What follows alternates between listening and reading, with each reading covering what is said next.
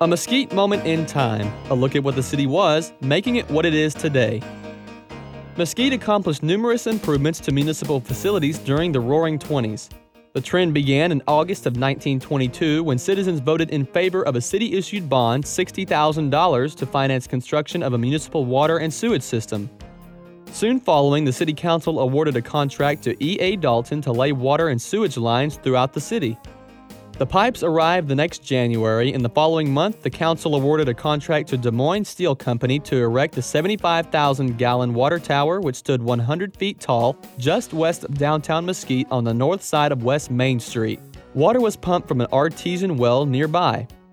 Natural gas also arrived in Mesquite in November of 1925 when the Lone Star Gas Company turned natural gas into Mesquite mains after laying a line to the town from Pleasant Mound.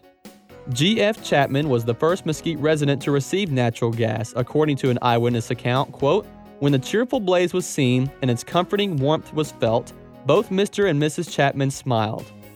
Another example of how Mesquite was on the up and up was when a group of merchants and citizens donated to buy 28 park benches for the town square in June of 1924. Editor publisher John E. Davis reported on the matter in the Texas Mesquiter, stating, quote, these are nice benches, and it is hoped that the men and boys will not spoil them by whittling on them. By the mid 1920s, Dallas County as well as the country transitioned to modern mechanics. In earlier times, Dallas County precinct commissioners used mules to pull graders, plows, and such to build roads and bridges.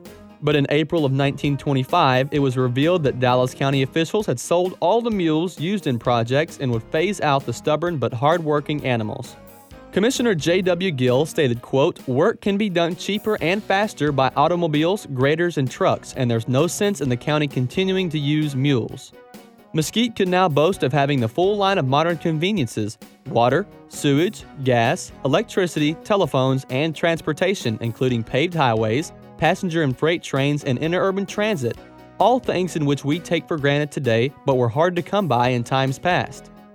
The town's progress throughout the Roaring Twenties could be attributed to the careful planning and work by forward looking, civic minded citizens. These citizens made economic development news frequently and voted yes to many bond elections, which aided the town in bringing these wonderful conveniences to fruition.